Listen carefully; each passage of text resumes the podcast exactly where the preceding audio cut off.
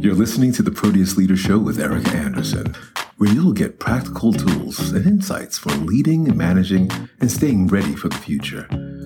Erika is the founding partner of Proteus, a firm that focuses uniquely on leader readiness. A nationally known executive coach and best-selling author, you may already know her as one of the most popular leadership bloggers on Forbes.com. Ready for something you can use today? Here's Erika. Hello, everyone, and welcome back to the Proteus Leader Show. I am thrilled that today's guest is my longtime business partner and dear friend, Jeff Mitchell. Jeff is the president of Proteus and the creative mind that continually catalyzes our evolution as an organization.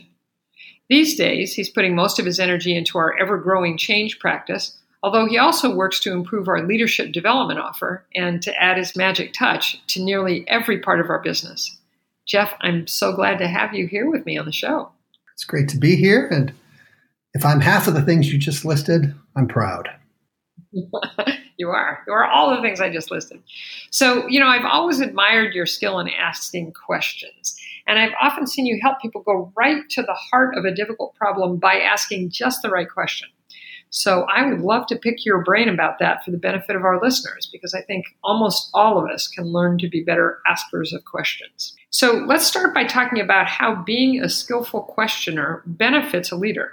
So, what do people get from asking good questions that they don't get from other ways of communicating? Information that you wouldn't otherwise have.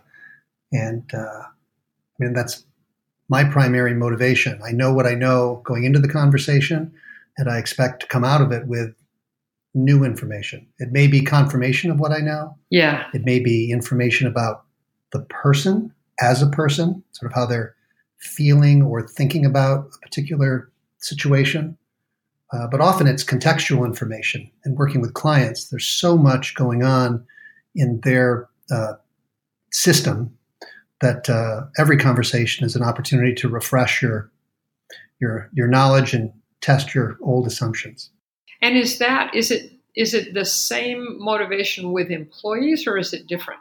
Yeah, I think it's it's definitely the same. It's you know you get a chance with questions to step into someone else's brain perspective and see the world as you can't see it from your own perspective. So uh, it's certainly helpful with people on our team. It's an adventure. Every time you're in a conversation uh, where you're asking good questions, you're gonna you should be on the edge of your seat for what are you going to learn, which I think speaks to part of what makes for a good questioner is a certain persistent curiosity, even when you think you know everything, to to be interested in finding the edges of your knowledge and adding to your knowledge. Oh, that's great. So even well, so tell me if this is true. So even when you or I or any leader is asking a question to sort of test a hypothesis, like I think I know this, but I'm not sure, you're saying that that always has to be in order to be a good question, it has to be backed by curiosity. You can't you can't like ask a question that you think you already know the answer to because that'll close you down. Well, it's interesting. I mean, I think so. The short answer is yes. And since I have the benefit of leading an organization with you, uh, I think we we have different assumptions going into most conversations because I think it's mostly our style differences. Yeah. I think you you trust the information you have until you're presented with alternative information, and then you're very open and active to to learn. Mm-hmm. I generally, and I'm not recommending this, uh, but I, I generally mistrust everything I know. Assume that I'm either there are gaps in my knowledge or things have changed. So there will be times I think where we're together and I'm asking questions that you think are covering old territory, but to me, oh. uh, it's it's uh, it's a place to go explore. Oh, that's great. I'm learning a lot here. So, so often when it sounds to me like you're testing a hypothesis, you're not. You're saying, let's let's explore this. Let's see what's actually true here. Or it's, I love the way you're framing it, testing a hypothesis. I think everything is a hypothesis from my perspective. With you, it's going to be more of a targeted, I want to make sure about X, and then you'll go test it. It's it's more of a general uncertainty that I bring to those conversations. I love that the uncarved block. It's like what is true here. That's a wonderful place to come from. I think there's a there's a corollary uh, in, in thinking about this conversation we're going to have. I reflected on recent conversations I've had, uh, mostly with business leaders who are trying to get their organization to be more other curious, curious about clients, curious about customers, curious about uh, other parts of the system. What they want people to do more of is do their homework. You know, before you go talk to a client, try to find out everything you can because the more you know, the more you can learn. If you know more about that client's context, they're going to be more uh, open because you have higher credibility that you know what you know you sort of know some things already. They're not having to rewind all the way back to scratch. And your questions are better. Yeah because you won't be spending time asking those you won't be wasting all your time asking those superficial questions that you could have found out by yourself. Exactly. Yeah that's great. Well so what are some of the pitfalls? What, what would you suggest that leaders avoid when asking questions? The main mistake i see people make is not listening when people are answering a question they've asked. Uh, not all questions are great, but if the listening that follows the question is solid, you're going to get good information. Uh, when people ask a series of questions with no genuine understanding of what they're getting and demonstrating their understanding by, we call it restating, but yeah. basically active listening, playing back what you've heard the other person share the essence of it. Um, people start to give shorter and shorter answers, more and more superficial responses. But when you listen, you uncover things that a question alone can't unlock. It's the person now has a receiver, so they want to share more. That's great. So when you're saying when questions aren't followed by listening, they don't feel curious. They don't feel like you really want to hear. So you, are going to get less and less information from the person. Exactly. Wow, I think that's really true. And and a series of questions without listening just starts to feel like an interrogation. Yeah, a good way to describe it. And then I guess a, second piece is not providing context for the questions. Uh, and this can happen because we're, you know, as questioners, we may be inventing our questions as we go. Even we don't know why we're asking the question. It's halfway out of our mouth. This is a little secret we share in our our training programs with people that every question, uh, the reason why it's being asked, the receiver is making up the reason. They're guessing why this question is being asked. If uh, you know a, a, salesperson is asking a customer, uh, "What's your budget?" The customer makes up the reason. I'm being asked this question so that salesperson can get as much of my budget as possible uh, where the real intention may be, you know, we have a variety of ways we can approach this. And I really want to stay well within your budget so you have some flexibility to make changes mid course. If it's not said out loud, then the bad assumption can persist and the answer will be degraded as a result. But if the salesperson puts that reason why forward, then it's more likely the answers will be honest, direct, and complete. So we call it a preview. It's saying why you're asking or what you'll do with the answer.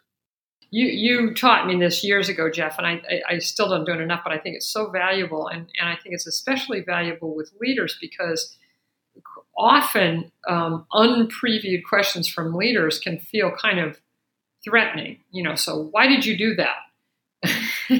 That's a great yes, yes. Versus, wow, I've never seen a response like this before, and I'd really like to understand kind of what your thinking was behind it. Why, why did you do that? It feels completely different. Right, and there's a there's a there are more hurdles for a leader to get real information. You know, people want to paint the rosiest picture, not upset the leader, leave the leader with a good impression. And so all those filters make it more likely the leader won't find out what's really going on. And by previewing, they can create an atmosphere, an environment where the real information is more likely to flow. That's wonderful. So you've you've sort of partly answered my third question, which is if if you were going to offer, you know, kind of your most valuable ideas or tips coaching for questioning well, it sounds like this is one of them to really preview questions, especially if you feel they might be misinterpreted. Yes. It's interesting. I think so far my recommendations of things to avoid or do are things that happen before or after the actual question. So it's, I guess it's part of questioning, but it's not the question itself. So maybe I'll offer a few tips about the question themselves. Oh, perfect. Yeah. So, first, most people are familiar with the difference between closed questions and open questions, where closed questions uh, tend to get a yes or no answer. You know, is, uh, can, words, you know, questions that start with those words. Uh, th- those are fine for getting specific information, but they don't give you information you don't know you're looking for. So if you know exactly what you need and that's all you need, closed ended questions are good. Good to tie down and validate things. But open questions like what, and why and how, questions that start that way, tend to get a lot more information. So generally in my I start with the the more open questions and towards the end of a exchange I might go more closed-ended to tie things down. That's great. Yeah, that's great. And then I think there's a there's a way of being direct with your questions that gives credibility to the questioner and confidence to the responder that the, the person knows what he's looking for or she's looking for. So, for instance, uh, I think one of the ways I build credibility with new clients is I will ask some tougher questions early on without any hesitation, no big buildup. Yeah. Uh, I'll use a preview, but it'll be succinct. Something like, uh, we haven't worked uh, on a project like this before. So I'll start with asking, you know, where are some places where you expect we might have some disagreements? And this is a way of me hearing what are this person's assumptions about working with consultants, or what are some things that have happened in his or her past that he or she wants to avoid. But it's a pretty blunt question when you're starting a relationship. Yeah, and it's a great way to, it demonstrates in a single stroke of a well previewed, blunt question. This is the kind of relationship I'd like to have with you, one of transparency and, and mutual honesty. That's perfect. And I guess my last thing would be uh, uh, an after a question uh, or instead of a question recommendation. It's the power of the pause, of silence. Sometimes people ask a question and before the responder can get their answer started, they jump in with another question, which is confusing uh, and also uh, likely to lead the person to pick and choose what they share. Uh-huh. Uh, so instead, just pause after you ask a question. And I sometimes even pause after the question has been answered. I give a full second, two second pause and what typically happens is the person has more to share. Either they've caught up with their own thinking or they're uh, getting comfortable sharing that second layer of information. So, power of the pause. That's great. And uh, uh, catching up with their own thinking, getting comfortable sharing, and sometimes I think almost unconsciously testing do you really want to hear this? Are you actually listening? That's perfect. Oh, wow. I, I wish we had a lot more time, but I always promise our listeners that this will be short and sweet. So thank you so much, Jeff. So you know how much I love being your partner, and it's been so great having this conversation with you. I'm glad we were finally able to do it. And listeners, if you'd like to find out more about questioning as a key part of the larger scale of listening, just go to proteusleader.com and choose the listening topic. So thank you all for being with us today. And until next time, here's to creating the life you truly want.